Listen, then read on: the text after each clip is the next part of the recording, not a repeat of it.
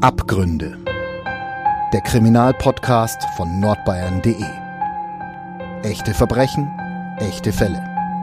Mit unseren Gerichts- und Polizeireporterinnen und Reportern. Hallo und herzlich willkommen zu einer neuen Folge Abgründe, dem True Crime Podcast von nordbayern.de. Mein Name ist Lena Wölki und bevor wir starten, darf ich euch noch unseren Partner vorstellen denn wir freuen uns sehr, dass er auch in der dritten Staffel an unserer Seite ist. Die Folge wird euch nämlich präsentiert von Crime and Investigation Play, dem Streaming-Angebot des gleichnamigen TV-Senders für 100% True Crime auf Amazon Prime Video Channels und Apple TV. Crime and Investigation Play bietet euch rund um die Uhr ein riesiges Angebot der besten True Crime Serien und Dokus. Über den Channel könnt ihr euch zum Beispiel auch alle drei Staffeln der True Crime Reihe Evil Twins, böse Zwillinge, jederzeit auf Abruf ansehen. Wie der Name schon vermuten lässt, geht es in der Sendung um schockierende Zwillingskriminalfälle, wie jener eines weiblichen Zwillings, der den Ehemann ihrer Schwester verführte und ein Mordkomplott ausheckte. Also reinschauen lohnt sich auf alle Fälle. Testet Crime and Investigation Play jetzt kostenlos auf Amazon Prime Video Channels oder Apple TV. Oder schaut das ganze Programm des TV-Senders Crime and Investigation zum Beispiel auf Sky, Vodafone oder bei der Telekom. Hallo, schön, dass ihr wieder dabei seid. Heute ist der Alexander Brock an meiner Seite, unser Polizeireporter. Du machst das schon, ich glaube, das haben wir noch nie erzählt, schon über zehn Jahre, oder? Genau, ich bin seit über zehn Jahren Polizeireporter und ja, beackere alles, was mit Blaulicht zu tun hat, ob das jetzt ähm, Einsätze von Rettungskräften sind oder Einsätze der Berufsfeuerwehr, der Freiwilligen Feuerwehr und natürlich auch Einsätze der Polizei. Und in meinem Bereich geht es natürlich viel um Kriminalität. Ja, und äh, macht mir auch nach wie vor sehr viel Spaß. Sehr schön. Du hast uns heute auch wieder einen Fall mitgebracht. Du kannst es ja, ja mal vielleicht kurz anschneiden, worum es da geht. Ja, also das ist jetzt ein Fall, der beschäftigt mich seit 2018 immer wieder mal schreibe ich darüber was bei uns in der Zeitung, taucht sowohl bei den Nürnberger Nachrichten als auch in der Nürnberger Zeitung auf und auch auf nordbayern.de. Und zwar ist ein Fall, der mich auch selbst nicht loslässt, der nicht aufgeklärt ist, bis heute nicht aufgeklärt ist. Und wenn ich sage bis, bis heute, dann meine ich, äh, spreche ich von äh, mehr als 38 oder fast 38 Jahren. Also wir sprechen heute über einen Cold Case. Das ist ein Begriff, der wird, der taucht in letzter Zeit sehr oft auf in den Medien. Das sind hm, ja Ermittler, die Altfälle aufgreifen und Altfälle bearbeiten. Also hm, warum taucht also dieser äh, Cold Case oder der Begriff Cold Case auch dann auch immer wieder auf in den Medien? Und sehr oft wohl auch, weil Mord schlichtweg nicht verjährt und sich die Kriminaltechnik auch so gut fortentwickelt hat, dass selbst Fälle nach Jahren noch geklärt werden können. Und wenn ich von Kriminaltechnik spreche, gibt es ja viele verschiedene Ebenen, aber besondere Fortschritte oder vielmehr allgemein bekannt ist die Analyse der DNA-Spuren. Und äh, die äh, spielt auch in unserem heutigen Fall eine ganz entscheidende, ganz wichtige Rolle. Kleidungsstücke, Schmuck, Haare oder menschliche Überreste die seit Jahren in Asservatenkammern eingelagert sind, haben sich auf diese Weise eben zu wertvollen Spurenträgern äh, entwickelt. Also wenn man damals, wir sprechen jetzt vom Jahr 1983, wenn man damals noch keine DNA-Analyse hatte, so können Kleidungsstücke, Schmuck, Haare, menschliche Überreste eben heute dazu dienen, einen Fall aufzuklären oder zumindest die Ermittlungen weiterzutreiben. Du spannst uns ja ganz schön auf die Folter. Alex, lass uns doch mal über den Fall sprechen, den du mitgebracht hast. Was ist denn das Besondere an ihm? Ja, also das Besondere ist, dass bis zum heutigen Tag die beiden Leichen, von denen wir sprechen werden, nicht identifiziert sind. Von einer Spur zum Täter mal ganz zu schweigen. Der Doppelmord der geschah vor fast, ich sagte schon, vor fast 38 Jahren auf einem Autobahnrastplatz an der A3 in der Nähe von Tennenlohe bei Erlangen. Besonders ist der Fall auch, weil die Erlanger Kripo mit zeitlichen Unterbrechungen bis heute an diesem ungelösten und mysteriösen Fall dran ist. Zu den Ermittlungen gehört ein langer Atem, Geduld und Motivation. Und die Motivation, die muss auch immer wieder angefacht werden. Denn im Laufe der Zeit hat es bei den Ermittlungen neben Erfolgen, durchaus Erfolge, auch immer wieder Rückschläge gegeben. Die Ermittlungen verlangsamten sich zeitweise oder kamen sogar ganz zum Stillstand. Doch in den vergangenen vier Jahren haben die Ermittlungen wieder an Fahrt aufgenommen. Und das ist einem Mann zu verdanken, der heißt äh, Klaus Bauer und er ist erster Kriminalhauptkommissar in, bei der Kripo in Erlangen. Er leitet die Ermittlungen heute in diesem Fall. Aber nun mal zu dem Fall. Also es ist die Nacht vom 30. April auf den 1. Mai 1983. Ein Zeuge fährt mit seinem Wagen auf der A3 in Richtung Regensburg. Kurz nach 3 Uhr früh passierte er den Rastplatz Breslau. Der ist unter dem Namen heute nicht so bekannt. Heute heißt der Rastplatz Weißer Graben. Also wir befinden uns zwischen den Anschlussstellen Tennenlohe und Nürnberg Nord.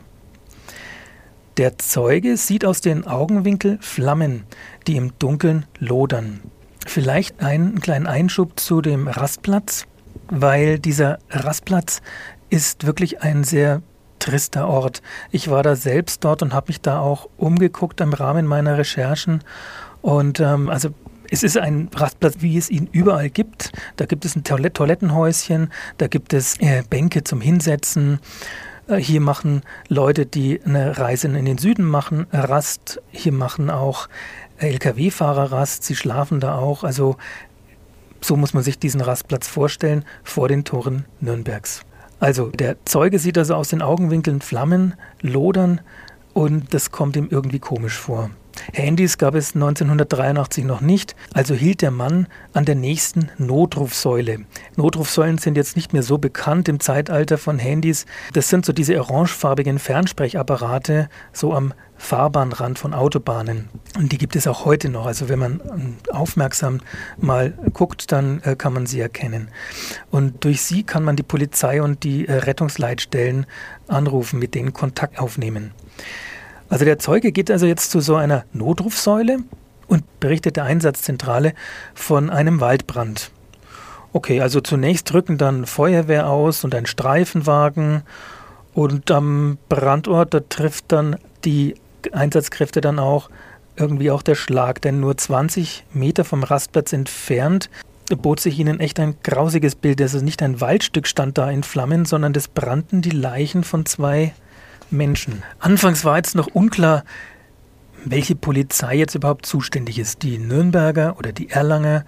Denn Brandort, Fundort, der liegt also nicht weit weg von der Stadtgrenze zwischen Nürnberg und Erlangen. Und aber bald war klar, die Toten lagen auf Erlanger Gebiet. Und noch während die Feuerwehr die Flammen löschte, wurde die Kripo in Erlangen alarmiert. Auch der Einsatzzug Erlangen ist eine so eine besondere geschlossene Einheit der Polizei in Bayern. Also dieser Einsatzzug, in dem auch Klaus Bauer, unser äh, Hauptkommissar, von dem ich vorhin gesprochen habe, in dem der damals war, dieser Einsatzzug rückte aus und sicherte den Fundort weiträumig ab. Da wurden unzählige Gegenstände dann gefunden auf dem Rastplatz und die wurden eingesammelt, ja, weil jedes Teil könnte hier in irgendeinem Zusammenhang mit dem Fall stehen. Aber hat man denn dann tatsächlich Gegenstände gefunden, die mit dem Fall zu tun haben könnten? Weil also jeder, der schon mal auf einem Rastplatz war, der weiß ja, dass da jede Menge Gegenstände rumliegen. Mhm, ja. Ich kann mir vorstellen, dass das die Suche sicher ganz schön erschwert hat. Ja, es war wirklich die sprichwörtliche Suche nach der Nadel im Heuhaufen. Um es gleich zu sagen, die Polizei hat viele brauchbare Spuren gefunden, die auch heute in den Ermittlungen noch eine große Rolle spielen. Wir können aber gern mal reinhören, was der leitende Ermittler Klaus Bauer zu den Spuren, die damals gefunden wurden, zu sagen hat. Durch die Kollegen, die damals die Tataufnahme machten, wurden eine Vielzahl von Spurenträgern äh, sichergestellt. Man muss sich ja vorstellen, es ist ein Parkplatz, der in seiner Gänzlichkeit abgesucht wurde. Man hat hier noch jetzt zum Beispiel Teile von verbrannten Kleidungsstücken oder auch äh, Stoffreste, welche noch untersucht werden müssen. Im Gegensatz zu zum Beispiel vor fünf Jahren, hat sich ja die Möglichkeit der DNA-Untersuchungen beziehungsweise der DNA-Feststellungen äh, verbessert und so muss man ständig versuchen, diese Gegenstände neu zu untersuchen, um hier DNA-Muster feststellen zu können. Die wichtigsten Gegenstände fanden die Beamten aber an den Leichen. Es war eine Frau und ein Mann, zwei Eheringe mit der Gravur 3-4-81, das Datum einer Hochzeit. Das war der erste wichtige Hinweis. Die beiden Opfer waren offenkundig ein Ehepaar. Dann eine Rolex-Armbanduhr am Handgelenk der Frau. Die Uhr blieb exakt um 1.40 Uhr stehen. Also die Kripo geht davon aus, dass das der Tatzeitpunkt war. Wie später die Rechtsmedizin herausfand, wurden die beiden mit einem schweren Gegenstand, man vermutete einen Wagenheber, erschlagen. Dann wurden sie mit Benzin übergossen und verbrannt. Besonders grausig dabei, die Frau hat nach Erkenntnissen der Rechtsmedizin noch gelebt als sie angezündet wurde. Die Rolex blieb stehen, weil sie einen Ankerschaden hatte, der wohl durch die Schläge mit dem vermuteten Wagenheber verursacht wurde. Die Kripo konnte also die Tötung des Ehepaars und die Verbrennung der beiden Leichen zeitlich eingrenzen. In der Rechtsmedizin in Erlangen hat man auch festgestellt, dass die beiden Leichen etwa eine gute Stunde bevor sie umgebracht wurden, dass äh, die was gegessen haben. Also man hat Nahrung sichergestellt aus dem Magen und hat analysiert, dass es etwa im Zeitraum von einer Stunde, eineinhalb Stunden vorher die Nahrungsaufnahme gewesen sein muss. Die Ermittler haben dann von da aus dann auch gerechnet, wo haben die beiden was möglicherweise gegessen und zu so später Stunde, also wir erinnern uns, äh, um kurz nach drei hat der Zeuge die Flammen am Rastplatz gesehen.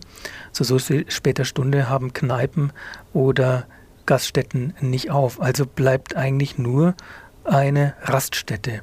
Und die Ermittler kamen, auch wenn man das zeitlich zurückrechnet, also den Fahrtweg nimmt und da die Zeit zurückrechnet, kamen auf den Rastplatz Aurach, der etwa ja, vielleicht eine halbe Stunde, Stunde von dem Fundort entfernt liegt. Und tatsächlich hat man dann auch Zeugen, man hat Zeugenbefragungen durchgeführt und Zeugen gefunden, die ein Paar gesehen haben zu dem Zeitpunkt, das wiederum auf die Beschreibung gepasst hat. Also die beiden Italiener waren wohl eine Stunde oder, eine, oder eineinhalb Stunden davor äh, in der Raststätte Aurach und haben da gegessen.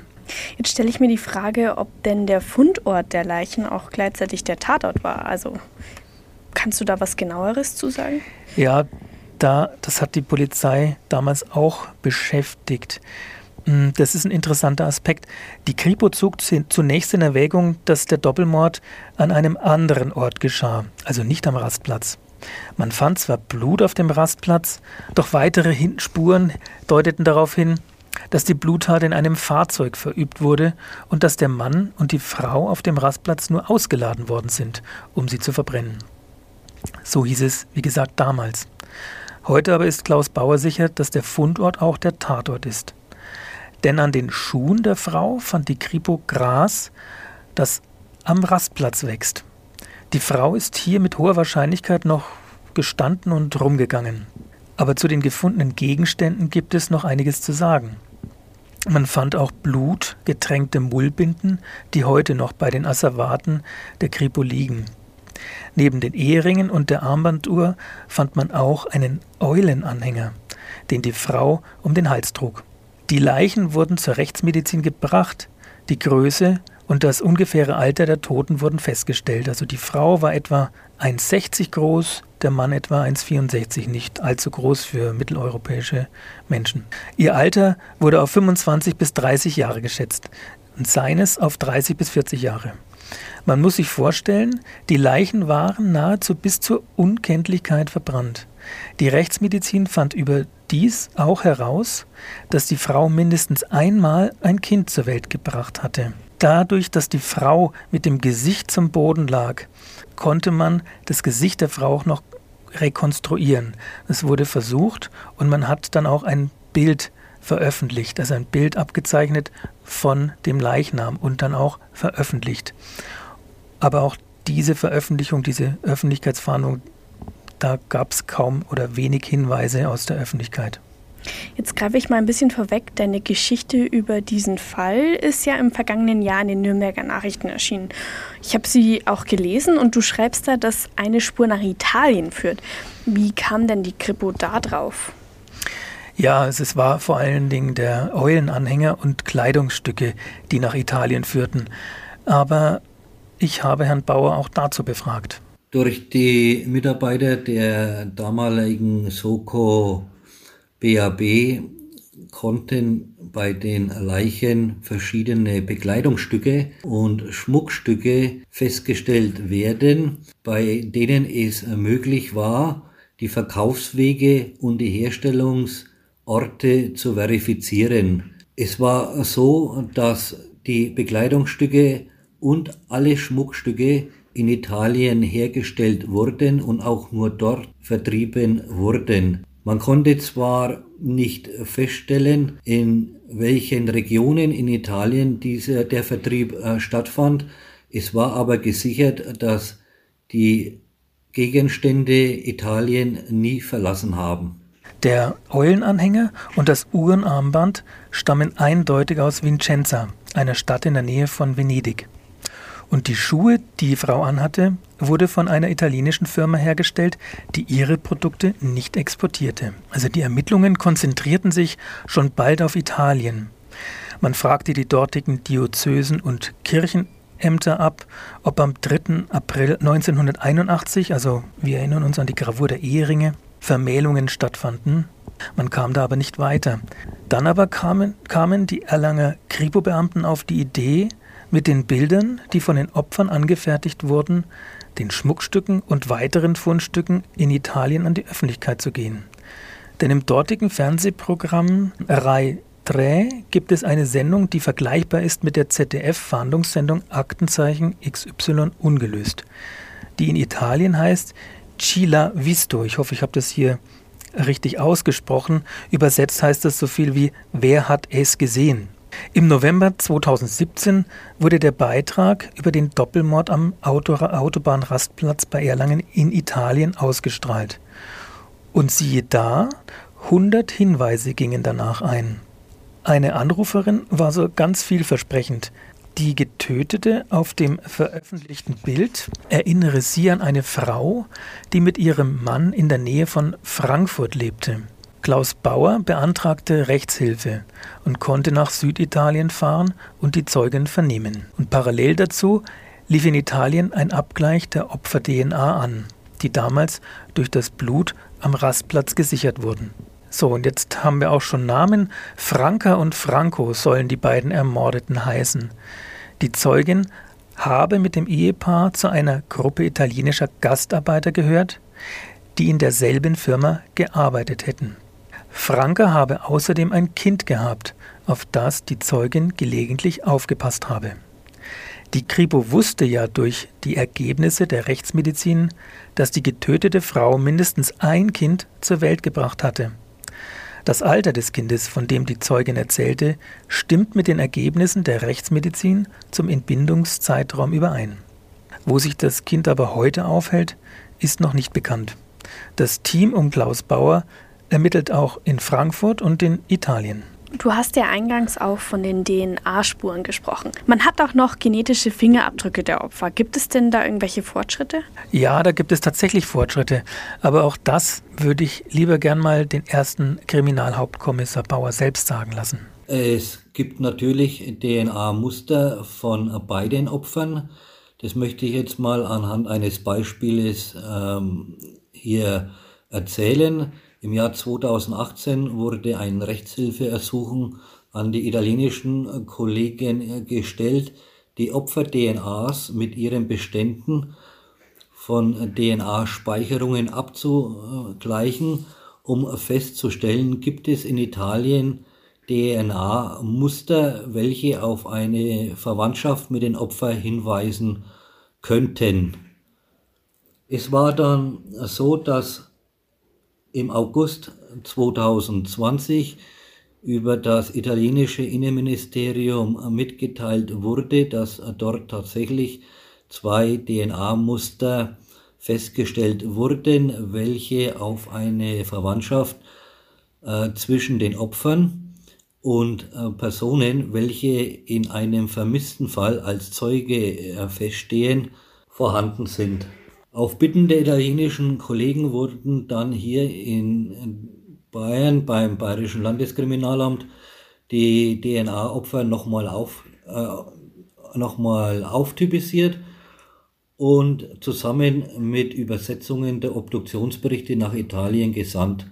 Ziel war hier, dass die Kollegin anhand der übersandten neuen Unterlagen das tatsächliche Bestehen eines Verwandtschaftsgrades zwischen unseren Opfern und den Zeugen in Italien verifizieren können. Du hast ja auch geschrieben, dass in diesem Fall die Mafia im Spiel gewesen sein könnte. Ja, es gibt tatsächlich eine Spur, die zur organisierten Kriminalität führt. In dem Fall eben die Mafia aus Italien. Klaus Bauer sagte mir einmal, dass es vergleichbare Todesumstände in, in Italien gab und gibt.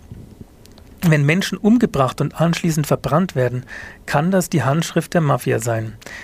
Denn äh, den Verbrechern geht es darum, die Mordopfer unkenntlich zu machen, wie es ja auch auf unseren Parkplatz Doppelmord zutrifft. Und zwar so unkenntlich, dass keine Identifizierung möglich ist. Doch an dieser Stelle hat Bauer dann auch einen Punkt gemacht. Alles Weitere, sagt er, das wäre jetzt Spekulation. Die Ermittlungen laufen aber auch weiterhin in diese Richtung. Alex, ich muss wirklich sagen, ich kann verstehen, warum dich der Fall so beschäftigt und ich bin echt gespannt, ob es dazu nochmal irgendwann neue Erkenntnisse geben wird. Ich schätze mal, du wirst uns auf jeden Fall auf dem Laufenden halten. Ja, das auf jeden Fall. Und ähm, ich habe kürzlich erst wieder mit Klaus Bauer gesprochen. Derzeit äh, grassiert ja Corona und ähm, die Ermittlungen sind erschwert auch äh, durch diese Pandemie aber die Verbindungen zu Italien laufen und auch weitere Ermittlungen laufen. Und äh, so wie ich den Klaus Bauer kenne, der lässt da nicht locker. Es ist also ein wirklich äh, sehr emsiger Hauptkommissar. Ja, vielen Dank, dass du uns den Fall mitgebracht hast und auch vielen Dank, dass du uns weiterhin auf dem Laufenden Bitte. halten wirst, wenn es was Neues gibt. Damit sind wir auch tatsächlich schon am Ende unserer Folge und an dieser Stelle möchte ich euch nochmal daran erinnern, dass ihr gerne unseren Instagram-Account abonnieren dürft. Da finden auch derzeit immer mal wieder Lesungen von Krimi-Autoren statt. Und wann die sind und wann es eine gibt, erfahrt ihr eben auf dem Instagram-Kanal abgründe.crime. Ja, vielen Dank, Alex, und äh, auch vielen Dank fürs Zuhören. Wir hören uns bald wieder. Tschüss. Tschüss. Mehr bei uns im Netz auf nordbayern.de